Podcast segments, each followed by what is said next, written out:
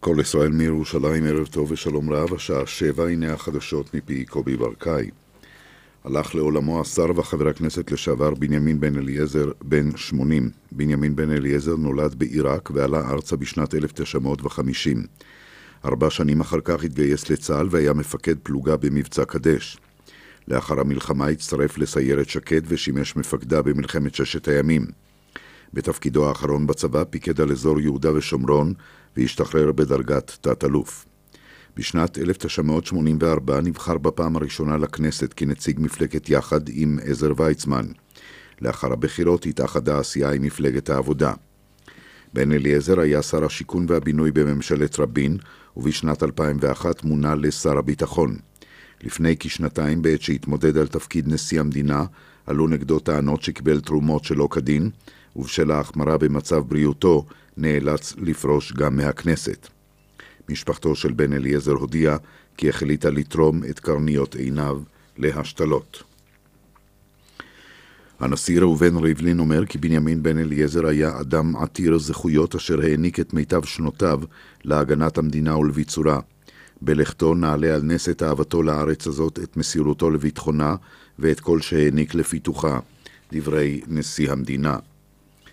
ראש הממשלה נתניהו מביע צער על מותו של בנימין בן אליעזר ואומר כי הוא שירת עשרות שנים את מדינת ישראל כלוחם, כמפקד, כאיש ציבור וכשר בכיר בממשלה. הכרתי אותו והערכתי את תרומתו ואת דמותו המיוחדת. בשיחות רבות איתו הביע פואד את דאגתו ואת מחויבותו לעתיד המדינה שאותה כל כך אהב. דברי ראש הממשלה. יושב ראש הכנסת יולי אדלשטיין אמר כי תרומתו האדירה של בן אליעזר לישראל ולביטחונה לא תסולא בפז. הוא הקדיש את מירב ומיטב שנותיו לביצור העם היהודי במולדתו, והיה קול חשוב ודומיננטי בחיינו הציבוריים במשך שנים רבות. יושב ראש מפלגת העבודה יצחק הרצוג אומר כי קיים בעת האחרונה שיחות רבות עם בן אליעזר, שבהן התעקש על חפותו. אנו נפרדים מאדם ומחבר של רבים מאיתנו במשך שנים רבות. נזכור אותו ברגעיו היפים והטובים, אמר חבר הכנסת הרצוג. בלשכת ראש הממשלה אומרים כי ישראל תמיד מוכנה למשא ומתן ישיר בכל מקום ובכל זמן בלי תנאים מוקדמים. הדברים פורסמו בתגובה על הודעתו של בכיר אש"ף כי מתנהלים מגעים בדרג הגבוה ביותר בין רמאללה למוסקבה לארגן פגישה בין יושב ראש הרשות אבו מאזן לבין ראש הממשלה נתניהו עד סוף השנה במוסקבה. אחמד מג'דלני, חבר בהנהגת אש"ף, ציין כי מדובר ביוזמה משותפת של נשיא מצרים א-סיסי ונשיא רוסיה פוטין. הוא הוסיף כי לפני הפגישה על ישראל להפסיק את הבנייה בהתנחלויות ולממש את הפעימה הרביעית בשחרור אסירי אוסלו. בשכונת נווה יעקב בירושלים נדקרה ילדה כבת עשר ונפצעה פצעים בינוניים. אביה כבן ארבעים נעצר בחשד שדקר אותה כמה פעמים במספריים. הילדה פונתה לבית החולים שערי צדק. אמה אמרה כי לאירוע לא קדם שום ויכוח וכי לא היו בעבר מעשי אלימות מצידו של בן זוגה כלפיה או כלפי הילדים. כתבנו לענייני משטרה עידן אבני מוסר כי החקירה נמשכת. בית משפט השלום בתל אביב האריך עד ליום רביעי את מעצרו של יוסוף קורמטה, בן 20 מג'לג'וליה, החשוד שדרס אמש למוות את הקשישה פאני פדידה ליד ביתה בשדרות ירושלים ביפו ונמלט. הוא חשוד גם שנהג בשכרות. השופט ציין כי אפשר שלא יימצאו ראיות להאשים את קורמטה בגרימת התאונה, אך לעומת זה יש ראיות למכביר בעניין ההפקרה. עורך החדשות רון נסיאל, התחזית מיד. התקשרי לקוסמטיקאית ג'רנטיק והכירי את מראה האור הבריא 1-835-1717 ג'רנטיק, הרבה מעבר לקוסמטיקה מחר בלי שינוי של ממש, ביום שלישי ירידה קלה בטמפרטורות בעיקר בהרים, ביום רביעי עוד ירידה במידות החום וביום חמישי בלי שינוי ניכר. הטמפרטורות החזויות בירושלים מ-20 מעלות בלילה עד 29 מעלות מחר בצהריים, בתל אביב מ-25 עד 30, בחיפה מ-23 עד 29, בצפת מ-19 עד 29, בבאר שבע מ-23 עד 30, ובאילת מ-28 מעלות בלילה עד 38 מעלות מחר בצהריים. זה סוף החדשות מכל ישראל. רשת ב' של כל ישראל, כל החדשות, השידור הציבורי שלכם ובשבילכם. הדיאטה של ילנה מלי שיבא, הדיאטה שכבשה את ישראל, עכשיו במבצע לשבוע בלבד. קונים ערכה ומקבלים 200 שקלים לרכישה ברשת קרייזי ליין. התקשרו, כוכבית 2171 מוקד התנועה של כל ישראל מדווח דרך 85 עמוסה מכפר חנניה מערבה עד מורן, בהמשך משזור עד נחף, בכיוון ההפוך מגילון עד מג'ל כרום, דרך חיפה נהריה מכפר מסריק עד נהריה, דרך 722 מכפר יהושע עד צומת השומרים, דרך 75 מצומת ישי אה, עד צומת השומרים, בכיוון ההפוך מצומת יגור עד צומת העמקים.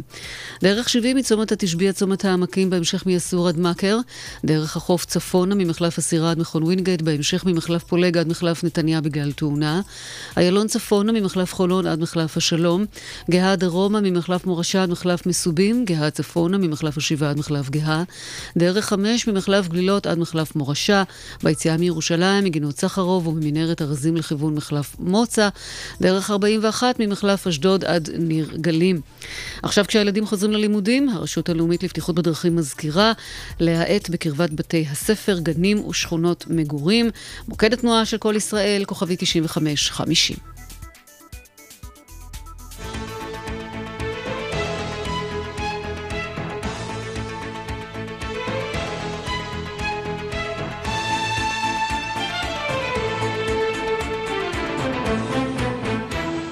דין ודברים על חוק ערכים ודמוקרטיה ומה שביניהם עם משה נגבי.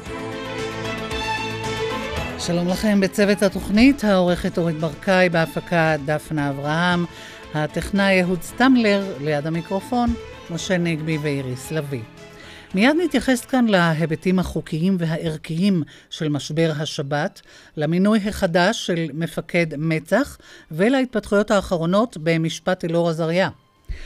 בית לכל היהודים זו כותרת ספרה החדש של האורחת שלנו באולפן, הדוקטור אורית רוזין, מהחוג להיסטוריה של עם ישראל באוניברסיטת תל אביב, שחושפת שורשה והתפתחותו של המאבק לשוויון נגד קיפוח עדתי ומגדרי בשנותיה הראשונות של המדינה. באולפנינו הדוקטור ענת מאור מקיבוץ נגבה, לשעבר חברת כנסת ומרצה במכללת רופין ובאוניברסיטה הפתוחה, והיא תציג לנו את השגותיה העקרוניות על סעיפי הצעת חוק ההסדרים העוסקים במיסוי הקיבוצים. מהו חלקה של מערכת אכיפת החוק במכת תאונות הדרכים? באולפן המומחה לדיני תעבורה, עורך הדין אלון אורון משוחח איתו על כך. כל אלה איתנו, אבל נפתח כרגיל אה, בצרור הערות אקטואליות. משה. כן, הראשונה תהיה קצרה ביותר. שמעתי ביומן בוקר את הפרשן אה, הפוליטי המלומד שלנו, חנן קריסטל, והוא אמר שהמשבר הזה נופח מעל ומעבר, אין שום סכנה לקואליציה. אני רוצה לומר, אני כמובן מסכים איתו, אני רוצה לומר שגם מנקודת המבט שלנו, נקודת המבט המשפטית והערכית, מדובר אכן בסערה בכוס מים. זה לא שהשבת לא חשובה מבחינה חוקית וערכית, בהחלט חשוב, והמאזינים של התוכנית הזאת יודעים שאני מאוד תומך בכך. חשוב לאכוף גם בחוק את זכותם של כולם אגב, לא רק של דתיים. ליום מנוחה בשבת וליום מנוחה דווקא ביום שבו גם המשפחה שלהם נחה והילדים שלהם נחים וכולי.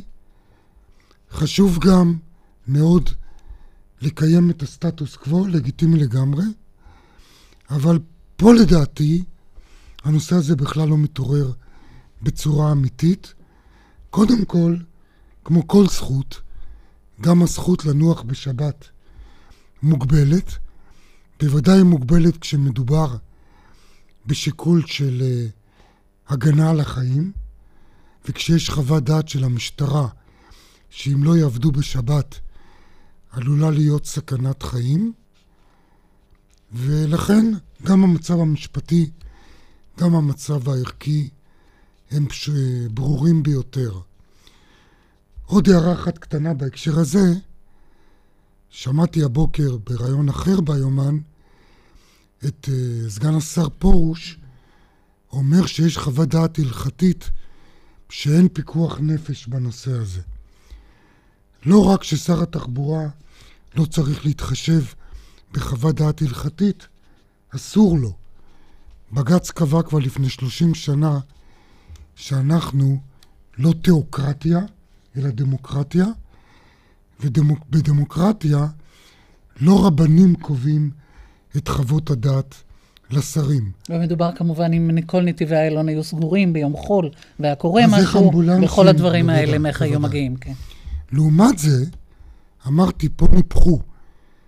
לעומת זה, לדעתי, לא, התייחס, לא התייחסו בחומרה הנדרשת לפרשה החמורה ביותר, גם מבחינה משפטית, גם מבחינה ערכית, של המינוי החדש לראש מצ"ח, המשטרה הצבאית החוקרת.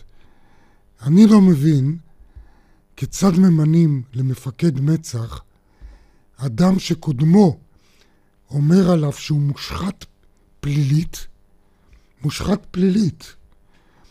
והוא אומר על קודמו, וגם דובר צה"ל מצטרף אליו, שמפקד מצ"ח עד לפני שבוע הוא אדם הזוי ואדם שאומר דברים מופרכים. איך רוצים אחר כך שמישהו יאמין לחקירות מצ"ח? אני לא מבין שאיך אחרי, אחרי שעמיתנו ברוך קרא בערוץ 10 חשף את הדברים האלה, את ההקלטות האלה, לא עיכבו את המינוי ולא בדקו את העניין הזה. עכשיו, זה לא עניין פנימי של מצ"ח או של צה"ל.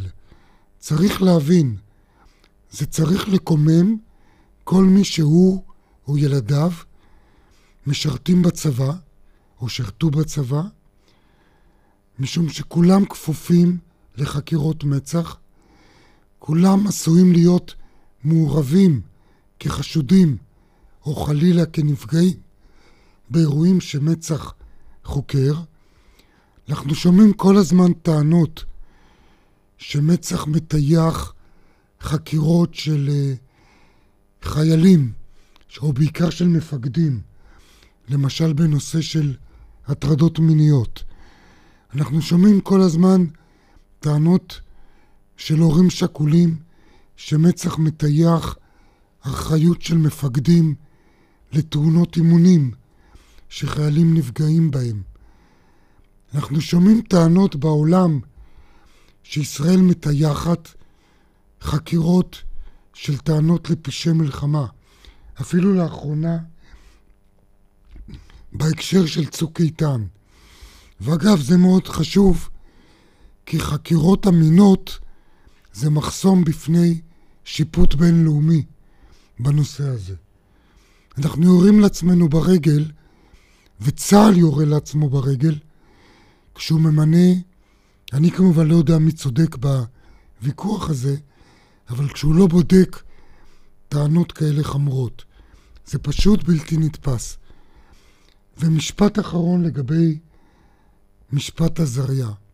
מה שקרה היום, אותה עדות של הקב"ט אה, מחברון, זה מראה שלדעתי, שהסנגוריה הבינה שהיא לא יכולה להתמיד בקו הבלעדי שאלאור עזריה טוען שלא הייתה סכנת חיים, או שהוא לא חש סכנת חיים, כי היו יותר מדי עדויות כנראה שסותרות את זה. ולכן אנחנו רואים שצומחת לה הגנה אלטרנטיבית, או חלופית גם, בלי לזנוח את הראשונה, שבאה ואומרת, גם אם ייקבע שהייתה סכנת, שלא הייתה סכנת חיים, או שהוא לא חש סכנת חיים, בסיטואציות דומות אחרות, אנשים מאוד בכירים ממנו ביצעו דברים דומים ולא עמדו לדין והתנהגו באותה צורה או גיבו התנהגות דומה. עכשיו, אני לא בטוח שקו הגנה כזה יכול להועיל, בטח לא שמדובר במעשים בלתי חוקיים בעליל, שגם אם הוא היה מקבל הנחיה לעשות אותם, אז uh, הוא לא יכול היה להתגונן. קל וחומר שהוא לא טוען שהוא קיבל הנחיה מפורשת כזאת, והיו עדויות הפוכות, אבל זה בית הדין עוד יקבע, אבל ברור לי שיהיה פה שינוי בקו ההגנה, וכמובן נמשיך לעקוב. עד כאן אה, כמה הערות אה, אקטואליות. ועכשיו אנחנו עם uh, הספר שלך, דוקטור אורית רוזין, מאוניברסיטת תל אביב, בית לכל היהודים, או באנגלית A Home for All Jews, ספר שראה אור בהוצאת אוניברסיטת ברנדס, והוא מנתח את השורשים והמאפיינים של המאבק נגד קיפוח עדתי ומגדרי בראשית ימי המדינה. ערב טוב לך. ערב טוב. ומסתבר שהעולים המקופחים לא שתקו אז וגם לא הושתקו. לא, העולים אה, הייתה להם נוכחות עצומה בכלי התקשורת באותה תקופה, ברחוב. ובכל ישיבה ובכל מקום. שזה עולים מאין? מכל, העולים, ה... מכל המקומות. Mm-hmm. הנטייה שלנו במחקר היא תמיד להפריד בין מזרחים לאשכנזים. במקרה הזה, כשאנחנו מסתכלים על חוויית ההגירה של העולים, צריך לראות שמדובר בכולם. כולם עקורים, כולם מגיעים לארץ חדשה וכולם מחפשים הכרה. אמרת בכל מקום, וצריך להדגיש, בכנסת, בדיוני הממשלה וברחוב. נכון. וכבר בשנים הראשונות, כלומר, כולנו מכירים יחסית, אני אומר כולנו, אבל בטח בני דורנו, את סיפור ואדי סאליב בסוף שנות החמישים, אבל את אומרת ממש כבר ב-1949, נכון. 1950. נכון. אולי תני לנו קצת דוגמאות באמת. כן, מ-49 כן. אנחנו רואים הפגנות של עולים בכל מקום, בכל אתר. אה, יש התפרצות של עולים לכנסת, שהיא עדיין בתל אביב. אה, יש משלחות של עולים שמגיעות אל הכנסת ודורשות להתקבל, ואכן גם מתקבלות. ויש הפגנות אה, אלימות. שנגמרות לפעמים גם בכתבי אישום. יש אנש, עולים שמתבצרים במקומות שונים ומסרבים להתפנות. אנחנו רואים גם אה, היבטים, התארגנויות אה, חוקיות, זאת אומרת אה, הפגנות אה, תקינות וגם אירועים מאוד מאוד אלימים, כאשר אלימות מופל, אה, מופעלת, צריך להגיד, גם משני הצדדים, ויש רגעים של חרדה עצומה גם בתוך שורות מפא"י ובכנסת בכלל, מפני אובדן השליטה כן, כשאת אומרת עולים, מה דינם באותו זמן של הילידים או האלה שלא עולים, התושבים שכאן, שלא מוגדרים כעולים, הם תומכים, הם מסתכלים, הם... עוד פעם, זה קודם כל, כמובן שיש גם היבטים פוליטיים, זאת חברה מאוד מאוד פוליטית. מקוטבת. מאוד מקוטבת פוליטית, וגם כמובן יש אה, ניסיון להשתמש במצוקה של העולים לצרכ... לצורכי ניתוח. כמו עד היום. לגייס אותה כן, לרווחת עולם. השד העדתי. כן. נכון, וגם, לא רק גם כלפי. ניצולי השואה, לא רק, אבל גם צריך לומר שיש הזדהות רבה מאוד של חלק מהאנשים, מהקולטים. מ, אני, אני יכולה להגיד אפילו שם אחד, בבה אידלסון, היא באה יום אחד לישיבת מפא"י והיא על סף בכי. היא אומרת, אנחנו לא יכולים לתת לעולים לחיות בתנאים האלה, זאת הזדהות עצומה. אולי נאמר שוב, מבחיר, מבחירות... אה, מפלגת העבודה. שהתנאים זה מה? מעברות, שיכונים? אה, אז במחנות העולים התנאים היו מאוד מאוד קשים. והתחושה הייתה של חלק מחברי הכנסת, וודאי חברות הכנסת, שהמצב הזה על סף פיצוץ ואי אפשר יהיה להכיל בכלל ואנחנו על סף קטסטרופה. עכשיו את אומרת, אה, לא הייתה בעצם הבחנה בין המזרחיים לניצולי השואה, ואולי נדגיש, את מדגישה, אכן הייתה התנשאות של הוותיקים, אבל היא הייתה גם כלפי ניצולי השואה. אני, אנחנו אני... כולנו זוכרים את הביטוי אבק אדם כמובן. נכון, עכשיו, הבחינו מאוד טוב, זאת אומרת, כל הזמן ניסו לעשות סטריאוטיפים של כל סוג של עולים, אבל היו סטריאוטיפים שליליים מאוד כלפי ניצולי שואה. אה, וצריך לזכור את זה, אנחנו מדברים על 49, אנחנו תמיד צובעים את העבר בצבעים של ההווה, או מה שקרה אחר כך, אבל באותה תקופה כל העולים, כולל חיילים משוחררים נגיד שהגיעו ממרוקו או ממקומות אחרים, אנחנו רואים הפגנות שיש בהם שמות משפחה אשכנזים ומזרחים ביחד. אני חייב לומר שמצאתי בספר שלך שהוא באמת מרתק. דיברת קודם על ההזדהות. יש כותרות בעיתונים, אגב, כולל, הופתעתי, עיתון מפלגת השלטון, אז דבר, כותרות ממש אה, צעקניות על סכנה שאותם עולים יגברו ברעב. על הסבל הנורא, על איך השלטון מפקיר אותם וכולי.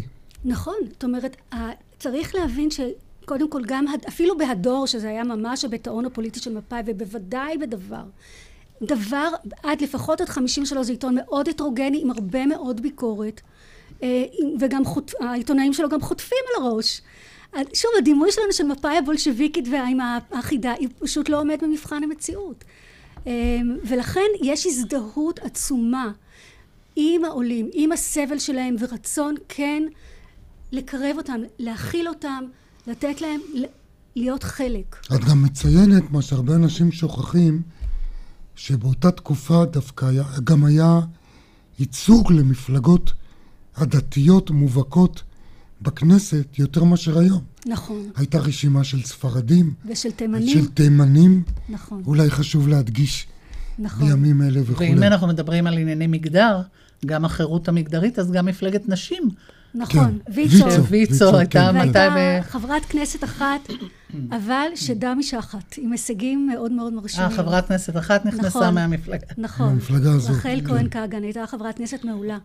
כן. היא משכה אחריה, אנחנו צריכים להבין, גם חבר כנסת עם קול קטן ומועט, יכול לחייב, וכאשר הגישו הצעת חוק פרטית, הממשלה, כאשר מדובר בנושא שכואב לה, הולכת ומגישה הצעת חוק והגיעו ממשלתית. והגיעו לזכויות נשים למשל? כן, באותם... בוודאי. שוב, mm-hmm. הדימוי שהמהפכה של שנות ה-70 טבעה לגבי שנות ה-50 הוא דימוי מופרך. בשנות ה-50 היה מאבק עצום על זכויות של נשים ועל שוויון מגדרי. מאבק עצום. זהו, לנו נדמה שהפמיניזם הגיע לארץ, מי שזוכר, עם מרשה פרידמן, עם מרץ ושולמית אלוני, כמובן, בשנות ה-70.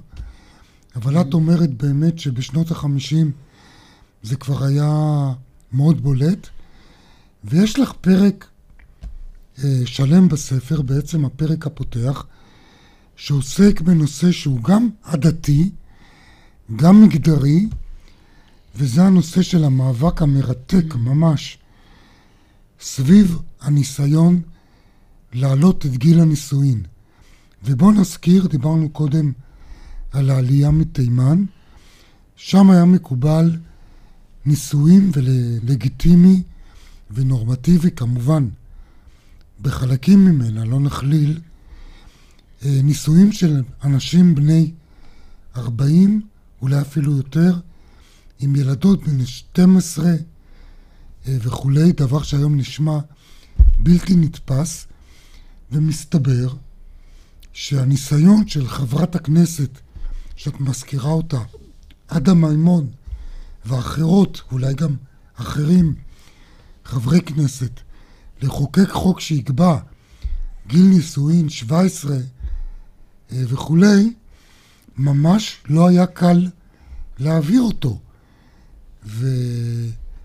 ובשם השימור של התרבות של אותם עולים, ניסו לטרפד את זה, וזה בקושי עבר. אולי כמה מילים על כך. אני קודם כל אומר שהמאבק הזה מתחיל עוד בתקופת המנדט, בפקודת החוק הפלילי ב-36, ושוב, גם מאבק פמיניסטי אז, אבל הנושא שלנו... אבל אז הגיל היה תשע, אני... אוקיי, הגיל, המחוקק המנדטורי קובע, קובע 15 עם פרצה מאוד מאוד רחבה שמאפשרת בהסכמת ההורים להשיא בגיל יותר נמוך. טוב, הסכמת ההורים זה לא- בדיוק. לא... הרי המצב המציאותי היה שההורים חיתנו את הילדה, ככה ש... נכון. כן. אמ, כאשר מתחילה עלייה בעיקר של תימנים, למרות שנישואי ילדות שלנו גם בקבוצות אחרות, מתחיל זעזוע מאוד גדול וניסיון קודם כל לאכוף את החוק הקיים 15 ואחר כך חברת הכנסת עדה מימון מנהלת מאבק אדיר, קשה, סיזיפי כדי להעביר את החוק הזה ומיד אחרי שהחוק עובר ב-1950 הסיעות הדתיות מתחילות מאמץ איתנים להוריד בחזרה את הגיל אה, מאמץ שלא מצליח, אבל אה, מנהלים אותו עד 1960. נדמה לי שב-60 הצליחו להוריד ל-16 או לא, לא, אה. ב-60 מה שנקבע זה שאפשר, שבית המשפט יכול לתת היתר נישואין גם לילדה יותר צעירה מגיל 17? יותר צעירה מגיל 17 אם יש, אם זה לטובתה פותחים איזשהו בטח לבית המשפט להתחשב, כן. לראות את פרטי המקרה כן, אז uh, יש עוד uh, היבטים שהיית רואה באמת שהם סוציו-תרבותיים כאלה, שנאבקו ונתנו להם את, ה, את האפשרות אה, ושינו את החקיקה, כמו באמת גיל של ילדות אה, של נישואים או דברים מהסוג הזה? או זה הדבר יש, הכי בולט? יש, יש את הדבר הזה, וכמובן שיש את איסור הביגמיה ב-51 כן, בחוק כן. שיווי זכויות האישה. את מביאה פסיקה גם של בתי המשפט, נכון. כבר בשנות החמישים, בנושא הזה של גיל נישואין, ואת מראה שבשנות החמישים עוד בתי המשפט התייחסו בסלחנות. אחר כך כמובן בשנות ה-70 את מביאה כבר פסיקה של uh, השופט ברק ואחרים שאמרו אתם לא יכול בשם התרבותיות או הרב תרבותיות להתייחס בסלחנות כזאת. הסלחנות לא כל כך נבעה מרב תרבותיות, אלא מקושי של השופט להפריד את הילדה, או, או בעצם ליצור איזשהו נתק בין הילדה לבין המשפחה שלה. הרצון היה שהמשפחה תמשיך להיות עוגן חשוב. ולכן בית המשפט איכשהו מנסה לרבע את המעגל. אמ, ההתעקשות בשנות החמישים נבעה מזה שנישואי ילדות נתפסו בעיני חברי, חברות הכנסת וחברי כנסת ליברליים ואחרים ככתם על דיוקנה של האומה. בשנות ה-80, ב-1981, כאשר ברק אה, אה, פוסק באמת פסק דין אה, חשוב ופורץ דרך. בנושא האלימות במשפחה? זה לא היה אלימות במשפחה, נושא היתר, מתן היתר נישואין לילדות. אה, אוקיי. כבר אין חשש שמא מעשה של בודדים יכתים את דיוקנה של האומה. ומה אוקיי. שחשוב לי להגיד זה שהחקיקה והמאבקים בשנות החמישים הם מאבקים כל כך חריפים, כי הם דווקא מפני שכל ילדה שמחתנים היא הילדה שלי. כלומר, היא ילדה של האומה, היא ילדה של כולנו, ולכן זה מחתים גם אותנו. וזה גם שנות העיצוב אולי נכון, של המדינה. נכון, בשנות ה-80 זה כבר קהילה נפרדת, היא לא כל כך מטרידה אותי, כי כבר נוצר רוב שהדיוקן שלו הוא אחר. דוקטור ענת מאור, רצית להעיר משהו. אני רוצה להגיד שזה נשמע מחקר מאוד מרתק ומאוד חשוב, שמצטרף לסרט של מחקרים, גם על אה, תנועות פמיניסטיות וחקיקה מאוד חשובה עוד מתקופת היישוב. נכון. פרופסור ברנשטיין שעכשיו חוקרת, פרופסור ביזאוי, פרופסור נכון. כרמל, נכון. באמת אה, העלו על סדר היום.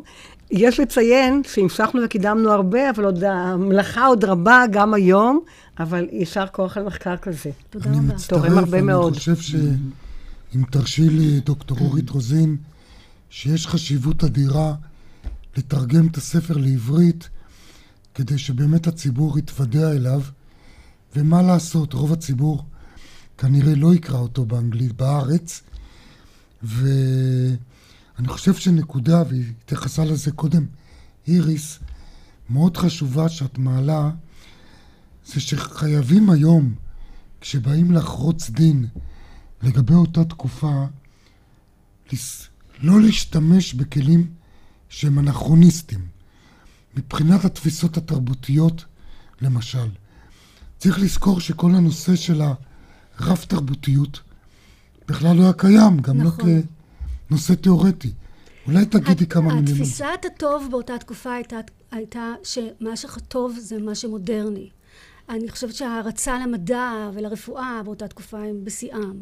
ולכן אנחנו לא יכולים להשליך היום ולהגיד תשפטו את, המש, את המעשים אז לפי קנה המידה שלנו, זה פשוט לא הוגן וזה גם לא היסטורי, כמו שאמרת, אנכרוניסטי. כן, את גם מתייחסת עוד נקודה לגבי, אפרופו גיל הנישואין שהיא מרתקת, כמובן אין לנו זמן להרחיב, זמננו כבר עומד להסתיים לנושא הזה. את מדגישה שהנושא הזה של גיל הנישואין זה לא רק נושא פמיניסטי, זה גם נושא של הכרה בזכות להיות ילד. נכון. כי בעצם אותן ילדות גזלו את הילדות. אולי מילה על זה. אני חושבת שהמאה, עד, אלף, עד 1950 אנחנו מדברים על המאה של הילד. כלומר, גילוי של הילדות בממדים כאלה אחרים, וגם חקיקה ענפה על, בהגנה על זכויות של ילדים, למשל ילדים עובדים. ולכן, הנשים מסגרו את זה לא במקרה, אלא בכוונה, תחת הנושא של זכות לילדות, כי באמת נגזלה מהן ילדותן, כמו שראינו גם בסרט הדוקומנטרי שעכשיו יצא עם הילדה. אז מה עם השנים בעצם שהספר שלך חוקר? 1949 עד 1961 בערך. ותזכרו, היה אז כבר מאבק לשוויון עדתי, היה מאבק לשוויון מגדרי. זאת אומרת, שום שד לא חי בבקבוק, אתה אומר. לא. לזכויות ילדים. המאבקים הדמוקרטיים, כולל בשדה המשפט, בזכותך, דוקטור אורית רוצין, גם בזכותך, אנחנו יודעים, התחילו כבר אז. תודה רבה. תודה לך, דוקטור אורית רוזין, והספר כמובן A Home for All Jews, ואנחנו כאן בדין ודברים, רשת ב' של כל ישראל. קצת פרסומת, מיד חוזרים. ספורט זה עניין של תזמון. יש אנשים של בוקר, יש אנשים שמעדיפים אותו בערב, ויש שרק בסופי שבוע. אבל הספורט הזה מתאים לכל זמן ולכל מקום. לנדרובר דיסקאברי ספורט, הספורט המושלם בהצעה מושלמת. שלם 47,000 שקלים מקדמה וצא עם לנדרובר דיסקאברי ספורט, שבעה מקומות ישיבה. חייג, כוכבית 9393. לנדרובר, above and beyond. פנדור, דלתות הפנים הטובות והדקורטיביות ביותר בישראל. כבר יותר מעשר שנים ברציפות, פנדור זוכה במקום הראשון בכל סקרי דעת הקהל שערך מכון גיאוקרטוגרפיה בעבור המבחן של המדינה, ובפער ניכר מהמתחרים. פנדור, חברת הדלתות הגדולה בישראל. סובלת מנשירת שיער? בואי לאבחון מיקרוסקופי בהר קליניק. 90 אחוזי הצלחה בטיפול בנשירת שיער. התקשרי עכשיו, מעבדות הר קליניק, כוכבית 2646. רבים שואלים אותי, מה הם גופי תאורת לד? ובכן, אלו גופי תאורה עשויים אלומיניום שאפשר לעצב בכל גודל, צורה או צבע. גופים אלו יכולים להיות שקועים, צמודי קיר או מרחפים בחלל הבית. כאן ליאת קופלנד מבלקולד. מעוניינים לשדרג את הבית או המשרד? המשרד? מחפשים תאורה חסכונית, מעוצבת ומאירת עיניים? חפשו בגוגל ויהי אור, או התקשרו לבלקולד, 1-800-40-30-40. הילדים היום חכמים כל כך. תנו להם מחשב או אפילו טלפון נייד, ואין גבול למה שהם יכולים לעשות. הילדים שולטים כל כך באוטוסטרדת המידע, שלפעמים קל לשכוח שבכבישים רגילים הם עדיין רק ילדים. ילד עד גיל תשע לא חוצה כביש לבד. חושבים חיים. הרשות הלאומית לבטיחות בדרכים ומשרד התחבורה, rsa.gov.il הפסטיבל הבינלאומי למוסיקה קאמרית בירושלים בשידור ישיר בכל המוסיקה, מ-1 בספטמבר ועד עשרה בו. בפסטיבל הזוכה למוניטין בינלאומי השתתפו השנה עשרות מטובי המוסיקאים בארץ ובעולם. הפסטיבל הבינלאומי למוסיקה קאמרית בירושלים מ-1 בספטמבר ועד עשרה בו, באולם ימקה ובשידור ישיר בכל המוסיקה. אנחנו כאן בדין ודברים. הצעת חוק ההסדרים שהוכנה באוצר כוללת סעיפים שיחוללו רפורמה במיסוי הקיבוצים. ואיתנו דוקטור ענת מאור, הגעת אלינו מקיבוץ נגבה להציג את ההשגות. אז אולי קודם כל באופן כללי, מהם ההשגות? אחר כך ניכנס אולי קצת לפרטים. אולי מהם הגזרות שמתכננים. כן, הגזירות זה ממש uh, כוללות. Uh, ראש הממשלה ושר האוצר מתכוונים לעשות פגיעה ממוקדת ללא כל דיון. סיכול ממוקד. סיכול ממוקד בתנועה הקיבוצית בכלל, במהות שלה, באלמנטים שיתופיים שקיימים בארץ. אני רוצה אולי להקריא אה, עכשיו מה, מה ישנו פה. אחת, אה, הפצת מידע מטעה, שפעמים אפילו גובל בהסתה. למשל, מההצעה שלהם משתמע כאילו הקיבוצים לא משלמים מס הכנסה והם המציאו את הגלגל. בעוד שהקיבוצים משלמים 600 מיליון ש"ח כל שנה של מס הכנסה, שמקביל לאחוז שלנו במדינה. אני רק אקדים ואומר, השני, דוקטור מאור, כן. לפני שאת ממשיכה, כדי שאני לא אשכח, כמובן את מציגה באופן טבעי צד אחד של המטבע. דיברתי היום עם דוברות האוצר, וכמקובל הצענו להם ש... מישהו מטעמם יבוא באחת התוכניות להציג את הצד השני. אני מיד אתן לך להמשיך, אבל אני רק אומר שבעצם הטענה שלכם זה גם שכתוצאה מההצעות האלה בעצם אולי יתפרק הקיבוץ כישות לפחות חצי שיתופית. אנחנו יודעים שהקיבוץ עצמו כבר השתנה חלק ממנו, או חלקים או חלק מהקיבוצים, את תרחיבי אחר כך, אבל רוצים בעצם לפרק אותו לגמרי. נכון. אני רק אגמור עם ההטעיות, כן, כן. ואז נעבור כן, לליבה. של הנושא. שאתה צודק בו. אה, הדבר השני שמתאים, כאילו שיחידים, אני למשל עובדת חוץ, אני עכשיו אה, אה, מזכירת קיבוץ וקיבוץ משאבי שדה. כשכירה. וכשכירה, כן. אני משלמת מס הכנסה כמו כל אזרח במדינה, ביטוח לאומי ומס בריאות. ובסוף השנה אני עוד משלמת גם מס לטובת עזרה הדדית וערבות הדדית בקיבוצי. זאת אומרת, כל עובדי החוץ בקיבוצים... שזה משהו ייחודי לקיבוצים. בוודאי, כן. הערבות הדדית, המס, אבל כן. משלמים כמו כל אזרח ואזרחית. דבר נוסף, זה 75% מהקיבוצים הם בפריפריה. חלק מההנחות הם כמו לשדרות ולנתיבות ובכל מקום אחר, בגין היות, היות הקיבוצים בפריפריה. לגופם של ההצעות. הם התחילו עם זה שהם מדברים על קיבוצים שעברו שינוי ורמת השיתופיות שלהם ירדה וכולי. הם רק שוכחים שגם בקיבוץ שהשתנה, יש תקנות ערבות הדדית משנת 2005, על פי החלטת ממשלה, על פי חוק שמחייבות את הקיבוצים. אולי נזכיר, ורוב כן. הקיבוצים כן אחראים לגמלאים שבתוכם עם ערבות הדדית, לאנשים עם צרכים מיוחדים ולהבטחת הכנסה. אם יש אחוז קטן של קיבוצים שבאמת מתרשל בזה, אז שיטפלו בהם, בבקשה, אני בעד זה. אבל דווקא את האלמנטים של ערבות הדדית שכן השאירו בקיבוצים שהשתנו, הם רוצים להרוס, ופה אתה צודק, זה בעצם ניסיון של ראש הממשלה ושר האוצר לפגוע בכל רעיון קואופרטיבי, כל רעיון שיתופי, כל מה שמריח מסוציאל דמוקרטיה ומהעבר המדהים של התנועה הקיבוצית. אני רוצה לצטט משפט אחד של הכלכלן סבר פלוצקר. ההצעה למסות כל חבר קיבוץ בנפרד באה לחסל את אורח החיים השיתופי הזה, את מה שנותר ממנו, ולסיים אחת ולתמיד את הפרק הסוציאליסטי הייחודי בהתיישבות הישראלית. פעם קיבוץ היה מילה נרדפת לישראל ולגאווה ציונית. המס המוצע כעת הוא בושה לציונות. כלומר, גם קיבוץ שהוא עדיין שיתופי, עדיין על כל יחיד ויחיד יכול מה? יפה, איריס, עכשיו עברת הם לדבר עושים העיקרי. הבחנה, אבל לא. כן. לא, זה מה אוקיי. שמתברר. אה, לעיין היטב בהצעות, כן. יש פה פגיעה ישירה גם בקיבוצים השיתופיים. בגלל שעכשיו קיבוץ שיתופי רוצים לפרק אותו לא רק כל יחיד, אלא גם אמצעי הייצור המשותפים, זה כבר לא טוב בעינינו, זה לא מספיק קפיטליסטי חזירי. אני ראיתי... אז ש- עכשיו כן. יצא מצב שאנשי אה, נחל עוז ונגבה ודן בצפון לא יכולים להיות פירמה, אבל לשכת עורכי דין או כל חברה יכולה להיות פירמה. לכן יש כנס חירום. רגע, למה הם לא יכולים להיות פירמה ולשלם מס? בגלל שרוצים אה, לפרק גם פה את האמצעי הייצור המשותפים. לכן יש כנס חירום של הקיבוצים השיתופיים ב-13 לספטמבר ברמת רחל, בדיוק ללמוד את הסעיפים שמאחורי הקלעים. האוצר בהתחלה אמר, אנחנו הולכים רק על הקיבוצים שעברו שינוי. לא נפגע בשיתופיים. ומה עם הקיבוצים שככה, is doing well, כמו שאומרים, שיש להם מפעלים מאוד. מצליחים וכולי וכולי, הם משלמים מס על, בוודאי. על התפוקה, על התוצרת, על המכירה והכל. בוודאי. ולכן זאת ההטייה הנוספת. עכשיו אני רוצה לומר שחלק מהפירוק זה גם פירוק, ומשה אתה הרי מתמחה בנושא יחסי עובדים. הרעיון של אה, עובד מעסיק.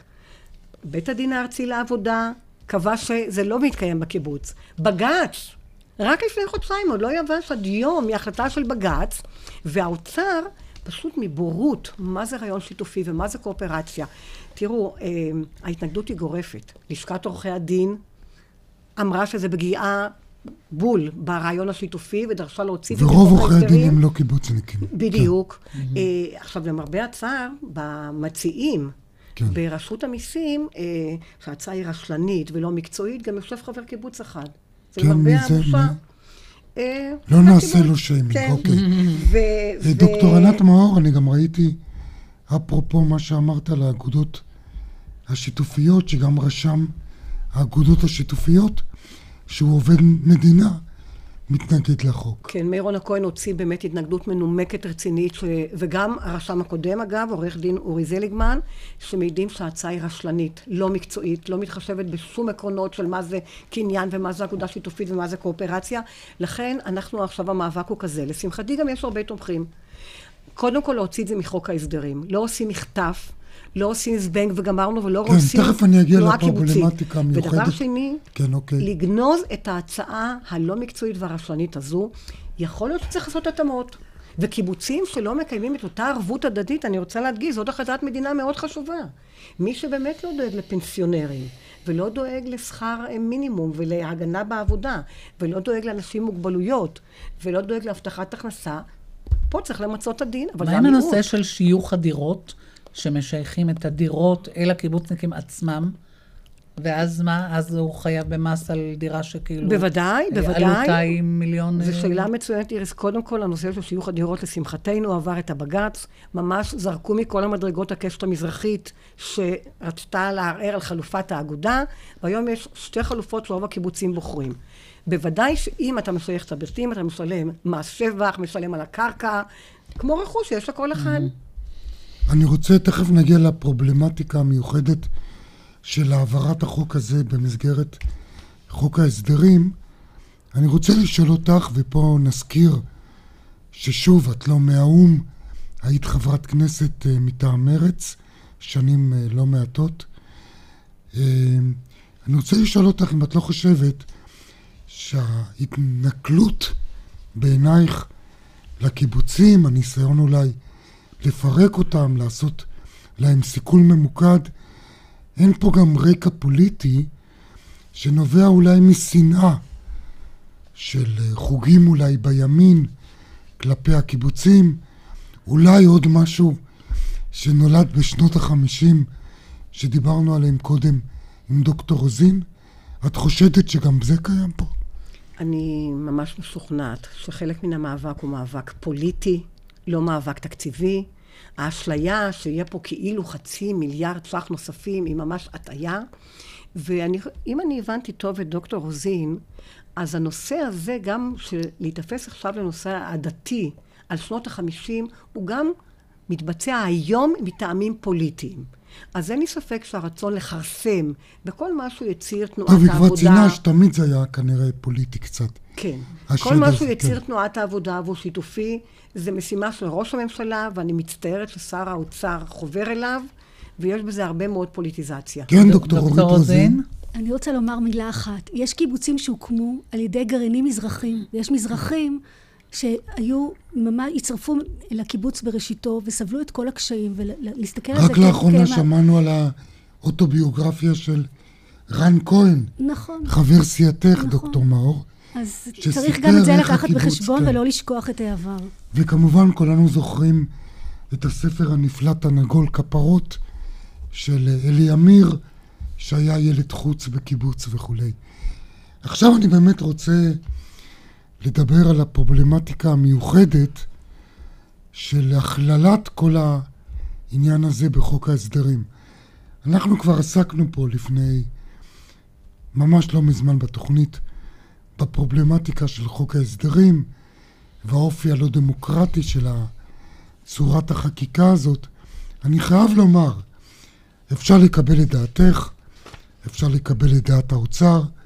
כמו שאמרתי, אולי יש לו נימוקים טובים שבאופן טבעי אה, את לא יכולת אה, לבטא אותם פה או לייצג אותם פה, אבל גם אם זה נכון, לא ייתכן נושא מהותי כזה, נראה לי, של שינוי אופי הקיבוץ, לסגור בחוק ההסדרים, כלומר, כשאין דיון רציני ומהותי בשלוש קריאות וכולי. ואת עסקת הרבה בחוק ההסדרים, עוד כחברת כנסת וגם אחר כך כאשת אקדמיה. אולי כמה מילים על הפרובלמטיקה המיוחדת הזאת. כן, אני אשמח מאוד לענות, אבל אני בכל זאת מוכרחה הערה, שאתה אומר שאפשר לקבל את עמדתי או את עמדת האוצר. אני רוצה להדגיש שזה לא עמדת התנועה הקיבוצית בלבד. לשכת עורכי הדין. לא, אמרנו לשכת, את זה, ציינו את זה. זאת אומרת, האוצר באמת ידיו לא נקיות בעצם הצעה, במניעים ובתוצאה הרשלנית והלא מקצועית. כן, אבל אני אומר, גם וגם אם יש- הקיבוצים לא רק תרמו בעבר. היום יושבים ועושים את החקלאות ואת התעשייה ומגינים על המדינה וכולי. עכשיו, חוק ההסדרים זה נושא באמת אה, גדול ומאוד מאוד חשוב. בקצרה, אה, כן. מאוד בקצרה. יש עמדת בית המשפט העליון, שלא לדבר על אנשי אקדמיה, הנשיאה בניש לשעבר. הנשיאה בן שעבר ועורך דין חשין, זיכרונו לברכה, שקבעו שזה חוק אנטי-דמוקרטי בעליל, חוק דורסני, לא קיים באף מדינה בעולם בצורתו הוא. מדוע? אולי האזרחים לא מספיק יודעים, מקבצים הרבה חוקים, ושמים אותם במקצוע אחת, תוך חודשיים אם התקציב צריך להצביע, ותחת משמעת קואליציונית. ו... אם אתה מצביע נגד, אתה כאילו מביע אי אמון. בוודאי. כן. חברי הקואליציה חייבים להצביע בעדו, והקורס, החוק, הוא דורס חקיקה. למשל, עכשיו עוד פעם, אחד הנושאים, דוחים את חוק יום חינוך ארוך ולימודי העשרה. בפעם המי יודע כמה. בדיוק, בפעם המי יודע מה כמה. כמעט עשרים שנה נדמה לי, כן. כן. עכשיו, לכן המאבק בכנסת כל השנים הוא נגד החוק הזה. אלא מה? עכשיו, ביהירות, גם עושים תקציב דו-שנתי וגם מחדש הגדילו את חוק ההסדרים ללמעלה מ-100 עמודים, עם 30 סעיפים שונים, שאין שום קשר ביניהם. אני אתן דוגמה שהציבור כן מבין אותה. למשל, הנושא של מיסוי על דירה שלישית ומעלה. שוב, אולי נכון, בכותרות, אולי לא כן. נכון, אבל זה אפשר להחליט בהינף יד, תוך חודשיים ובלחץ. למשל, הנושא הכל כך מדובר ובצדק, שרוצים עכשיו לפגוע בביטוחי הבריאות הפרטיים. לא מוסיפים תקציב לבריאות הציבורית, בתי החולים קורסים, ועכשיו עוד ישללו מאיתנו את הזכות הנוראית, הרי כולנו מעדיפים, היה סקר, הציבור מעדיף לשלם מס בריאות יותר גבוה. מקווה ששר הבריאות אה, בריאות יצליח לסכל את הדבר הזה. כן. אה, וכך יש פה אה, נושאים רבים נוספים, חוק נוראי, לפחות אני מקווה שיצליחו לצמצם אותו, ושהממשלה, אם יש לה רעיונות דורסניים לכל אוכלוסייה, תיאבק עליה בחקיקה דמוקרטית ורגילה. דוקטור ענת מאור, תודה רבה לך על הדברים האלה, אה, ואנחנו נמשיך כאן עם מכת תאונות הדרכים הקטלניות, ושוב עולה השאלה, מה התפקיד והאחריות של רשויות החוק במאבק בהם? איתנו המומחה לדיני תעבורה, עורך דין אה, אילון אורון, שלום לך. שלום איריס. מה, איך אתה רואה את הדברים? אני דעתך? רוצה להדגיש, מבחינת ענישה, מבחינת התעבורה, אני רוצה להדגיש, המוטו שאני רוצה להעביר אותו, המסר שאני רוצה להעביר אותו, על נושא ההלימה. ההלימה צריכה להיות בין המעשה לעונש, ולאו דווקא ופחות בין התוצאה לעונש. בין התוצאה לעונש, להבדיל בין המעשה לעונש. למה אני מכוון? אדם שעובר עבירת תעבורה כזו או אחרת, מקבל עונש שהוא עונש קל יחסית בגין, כי לא קרה כלום. אבל אם קורה משהו, הוא משלם כפל כפליים. כלומר, נהגת, לדוגמה, נהגת שלי היה כבוד לייצג אותה, זה לא משמח שאני אגיד לכם מה קרה לה. היא נהגת בת 50, אין לה עבר, אין לה שום רישום פלילי, שום כלום. מסתבר כנראה שהיא נכנסה לצון באור אדום וקרה אסון, רוכב אופנוע נהרג. היא משוכנעת שלא נכנסה באור אדום, כי אם הייתה סבורה ש- שהאור הוא אדום, לא הייתה נכנסת. זה מעגל קסמים. זאת השאלה. ואז, ואז, ואז מה קורה? ואז בסוף דבר, בסוף דבר, בסוף גלגול משפטי, היא נדונה ל-11 חודשי מאסר בכלא. היא יושבת בנווה תרצה, והיא חולקת תא עם ארבע רוצחות. זה נראה לכם הגיוני, זה נראה לכם בטעם, זה, זה עשוי לתרום להרתעת הרבים. כלומר, אני עורך דין אורון, שאני שומע שהלקוחה שלי ישבה בכלא, אז אני לא אכנס לצומת באור אדום? זה שטות. המלחמה היא, עכשיו, רוב רובם... עורך דין אורון, כלא נווה תרצה רק לאחרונה פורסם שהוא יישאר בינו. שהוא לא ראוי להם. הוא לא ראוי, ואין תקציב לעבור למקום אחר, לכלא נדמה לי, חדש. אני לא עשיתי סקר דעת קהל, שאולי רוב המאזינים יגידו לך ש-11 חודשי מאסר למי שעברה באור אדום זה עונש מקל. יפה מאוד. מי שעובר באדום לא, לא משים, הוא עלול לא לגרום. לאסון גדול. מה זאת אומרת בלא משים? אני לא מבין. אתה, אתה יכול לעבור א', אתה לא? מבין כי אין לך רישיון, משה, זה אני אוקיי. אגיד לזכותך. אני פוטר אותך אני מזה שאתה רוצה לא שגם מבין. להם לא יפה. אוקיי. אדם כזה מקבל גם פסילה של 10 עד 15 שנים, בנוסף אוקיי. למאסר. מה שאני רוצה להגיד, שענישה, עכשיו, רוב רובם, רוב רובם של הנהגים, שאני חוזר על אותו מוטו, שמואשמים בגרם מוות, הם לפי נעמי שמר, אנשים טובים באמצע הדרך. כלומר, נהגים שומרי חוק לא למהדרין... שאלנו את נעמי שמר, אבל בסדר. סליחה? לא שאלנו את נעמי שמר. כן, ל- לדעתה. אז מה בעצם הטענה? מה אני רוצה מה אתה להגיד? אומר בזה? שאם אתה רוצה להילחם בתור דרכים, אני לא מדבר על עבריינים, אלו שנוהגים בדם פסילה ושיכורים למיניהם וכולי, תלוי מה זה נקרא שיכור, לא ניכנס לזה. אם אתה רוצה למנוע תאונות- דרכים, כמובן, הדבר הראשון זה אכיפה המהירה, אכיפה ואחרי זה ענישה. אתה צריך להעניש בחומרה אדם שביצע עבירת מסוג דוח, אם כשלא יזקפו את זה לחובתי כשאני אגן על אנשים כאלה כמובן, ולהעניש ולקחת פחות בחשבון לחובתו שנהג את התוצאה, כי התוצאה היא מקרית, אבל הרשלנות זה שם המשחק. ככל שאתה רשלן יותר, אתה אמור לספוג עונש חמור אבל יותר. אבל אור אדום זה לא, מתוך עצם הגדרתו, דבר שעשוי לגרום לא לסכנה. אור אדום זה הדבר הכי מסוכן. עכשיו, מה הכי מסוכן באור אדום? נהג שהוא שם לב שדולק אור אדום, הוא פושע, אבל הוא פחות מסוכן, כי הוא, הוא מסתכל כה וכה לפני שהוא נכנס לעצון באור אדום. הנהג שלא שם לב שדולק אור אדום, הנהג... כמוך וכמוני, כמשה יוצא מהרשימה, הוא, הוא, הוא לא פושע, הוא מסוכן, כי הוא לא שם לב. ואתה לא יכול לגרום לי ולך לשים לב לאור אדום על ידי מאסר. זה לא הפתרון, אתה מאמלל עוד okay, אוקיי, אנשים. בוא נלך על דבר אחר, פגע וברח. למשל. זו אופרה אחרת כבר. זו אופרה, אופרה שקורית כל הזמן. תקשיבו, באופר, בעניין של פגע וברח, זה עניין של עיבוד עשתונות. עיבוד עשתונות, אני לא מגן על זה, אבל זה עיבוד עשתונות. וזה גם לא חכם, זה מעשה מטומטם. כי מי שפוגע ובורח בדרך כלל... קודם כל זה לא מוסרי, נתחיל מזה.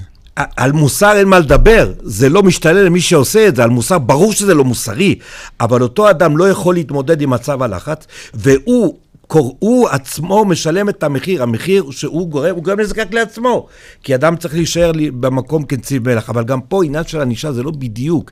זה אם העלו עכשיו רף הענישה ל-14 שנות מאסר מקסימום. זה לא ימנע את הבריחה. הבריחה היא דווקא בגלל החשש למאסר. זהו מעגל קסמים. נהגים רבים, וגם נהג שאני הצגתי בזמנו, הוא, הוא חשש, הוא הרג מישהו, הוא אומר, בטוח שאני אכנס לכלא, ואז הוא בורח. מסתבר שהוא לא מועד לדין בכלל על גרימת התאונה, אלא על עצם הבריחה. בעצם הבריחה לאו דווקא מלמדת על מוח קרימינלי, מוח של עבריין, אלא על עיבוד עשתונות. עכשיו, אני רוצה לשאול אותך בכל זאת, אה, להקשות עליך, אולי יש היגיון דווקא להחמיר גם במקרים שאין תוצאה קשה. כי ככה האדם אומר לעצמו... היא הנותנת. לא, אז אני אומר, אתה אומר להקל עם כולם. לא, לא, לא, לא, לא אמרתי להקל עם כולם. עשיתי אה, כלים שלובים, אוקיי. כלים שלובים. תחמיר עם מי שביצע עבירה ביודעין. הוא עוקף בדרך שאינה פנויה, בא רכב והוא אומר, אלוהים איתי, ויצא מזה בנס. כן, העונש שלו צריך להיות במידה מסוימת חמור. כאילו קרה משהו, כלומר, לא, גם... לא, ממש, אבל לא ייתכן שאדם למעשה... ניקח דוגמה, אדם נוסע על חוף הים, זה נורא ואיום, נוסע עם רכב על חוף הים, זו עבירת קנס. אבל אם קורה משהו, וקרה משהו לנהג שאני הצגתי, והוא קיבל עבודות שירות בעקבות הפתונה, המדינה הגישה ערעור ומבקש להיכנס למאסר. צריך להיות איזושהי קורלציה, שאני לא אוהב מילים לא עבריות, בין מתאם, המעשה... מתאם, אתה יכול להגיד. מתאם, בין המעשה... עליו צריך לשלם את המחיר, והתוצאה היא מקרית, לכן המחיר על התוצאה צריך להיות מתון יותר. כי זה לא עין כנגד עין. שוב, אני רוצה להקשות עליך ולומר, אה, אתה אומר לא צריך אה, לשלוח למאסר, אפילו לא לחודשים רבים. אנחנו שומעים, אפרופו התאונות האחרונות, על אנשים שיש להם רשימת הרשאות, מפה עד הודעה חדשה, לקחו להם את הרישיון, אבל הם מצפצפים. זו אופרה אחרת, משה. לפחות, לא, אני אומר, לפחות אם היו מכניסים אותם לכלא, הם לא היו בכביש. רוב היחידה... הנהגים שהורגים בכביש, על פי הסטטיסטיקה, על פי האוניברסיטה של החיים שלי, כעורך דין שעוסק בתחום 40 שנה, הם נהגים שומרי חוק למהדרין, וענישה היא לא תמנע לא מהם ליפול בעבירת תנועה או בגרימת תאונת דרכים, לא עלינו. דוקטור ענת מאור, רצית להגיב בעניין הזה? אני חושבת שאתה מזדהה יתר עם ה... זה המקצוע שלי. זה שאתה מייצג אותם ושוכח את הקורבנות. אני ביקשתי, סליחה, אני ביקשתי, סליחה, להחמיר, להחמיר במעשה, להחמיר במעשה, לאו דווקא, סליחה, לאו דווקא בתוצאה. וכך אתה יכול למנוע תוצאה כזו. אז אני מסכימה שצריך לחנך לתרבות של נהיגה, וצריך לעשות את כל האמצעים וההשקעות למנוע תאונות, ואתה צודק שצריך להחמיר יתר עם אלה שעשו עבירה בלי תאונה, אבל אה, הרף של הענישה בשום אופן לא יכול לפחות. אני מסכימה עם אה, משה נגבי ש-11 חודש על אה, חיי אדם, לא רק שאין פה החמרה, אלא אפילו תחושה שאין פה מיצוי הדין. כן, אם אז... את היית נהגת, והיית יכולה להיות באותה מידה, נגיד כמותה באותה מידה, לא היית חושבת, סליחה, לא היית חושבת שמגיע לך להיות בכלא, בכלא, באזיקים, יחד עם רוצחות, כי לא הייתה לך כוונה פלילית. התרשלת, וההתרשלות היא... מוסר התוצאה, ולא רק מוסר הכוונה, וכבר מקס ובר אמר את זה, הוא אוקיי. דבר מאוד חשוב, ואני מציעה שאנחנו נמקד את המאמצים. לא בהקלה של הענישה של אלה שגרמו תאונה, אלא במניעה נוספת. נדמה לי ואני מאוד מעריך באמת את ה... הרי אתה לא פעם ראשונה פה, והמחלוקת אה, לשם שמיים בינינו לא נולדה היום, ואני כבר ממליץ שוב לאנשים גם לעיין בספריך המאוד מועילים בתחום הזה, וכתבת הרבה ומעניין, אבל אני רוצה לומר, אתה אומר לנו, רוב הנהגים, גם העבריינים, הם אנשים נורמטיביים. דיברתי על עבריינים. אבל אם תשאל את המאזינים, לא, אלה שעוברים על החוק, אני מתכוון, לא קרימינלים. אבל הרי בתוך עמנו אנחנו חיים. אני לא נוהג, אבל אני נמצא בתוך מכוניות. אשתי וילדיי נוהגים. כלומר, אני מכיר מכוניות מבפנים, ואת הכביש, וגם כשאתה נוסע באוטובוס, אתה רואה את זה. אנחנו רואים כמות גדולה מאוד אני מעז לומר, קרוב ל-50% של נהגים פרועים על הכביש, בריונות. כלומר, אתה מצייר פה תמונה קצת אידילית. אתה לא מסכים? איך אתה מרסן את הבריונים האלה?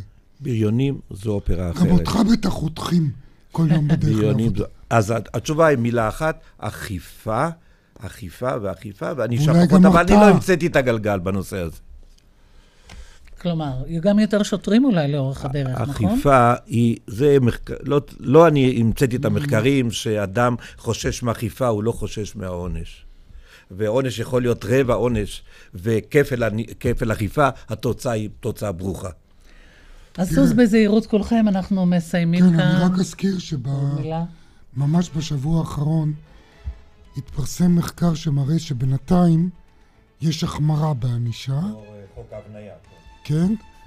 ואני לפחות חושב שזה רצוי. נראה מה יהיה בעתיד. עד כאן, רבותיי וגבירותיי, תודה לדוקטור אורית רוזין, לדוקטור ענת מאור, לעורך דין אילון אורון, לעורכת התוכנית אורית ברקאי, למפיקה דפנה אברהם, לטכנאי אהוד סטמלר, באולפן היינו משה נגבי ואיריס לביא. ניתן להאזין לנו באתר רשת ב' גם ביישומון כל ישראל, נשוב בשידור חי של דין ודברים ביום ראשון הבא, אחרי חדשות שבע. ערב טוב, סעו בזהירות.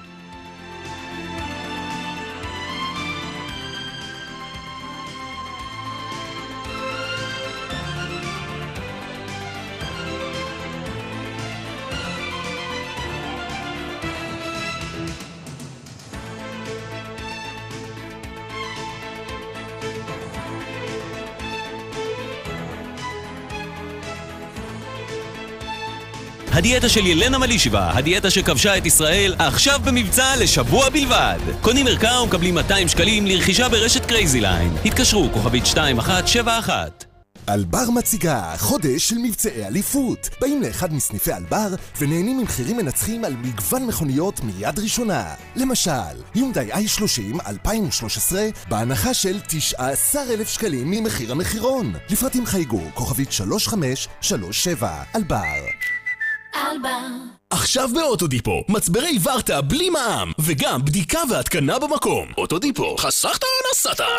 כפוף לתנאי המבצע. שלום, כאן ג' יפית. היי, hey, ג', איזה כיף לשמוע, מעריץ גדול. תגידי, יש לך אולי איזו המלצה בשבילי? ברור, אני ממליצה על הטבת ישראכרט וסטימצקי, אחד ועוד אחד, על מגוון הספרים שבמבצע. שווה, תגידי, זה תקף גם לספרי ילדים? ברור. לאיזה גיל אתה מחפש? 37 וחצי. ספרים זה סטימצקי. לקבלת ההטבה, היכנסו לאתר ישראכרט. תכלס, אין על ישראכרט. ספרים זה סטימצקי.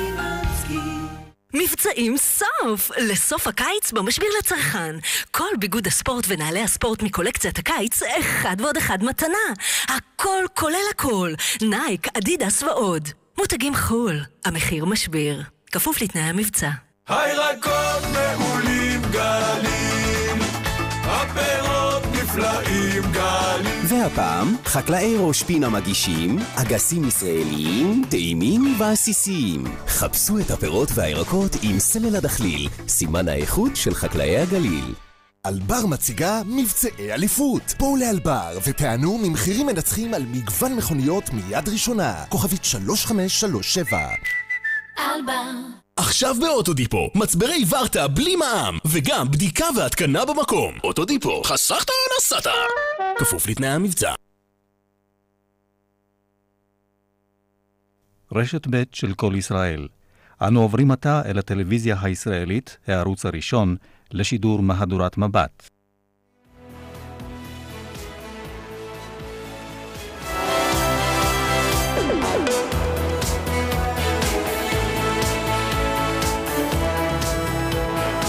שלום לכם וערב טוב. בנימין בן אליעזר היה דמות כמעט נצחית בפוליטיקה הישראלית. יושב ראש מפלגת העבודה, שר הביטחון, תת-אלוף בצה"ל, מפקד סיירת שקד וכמעט נשיא המדינה.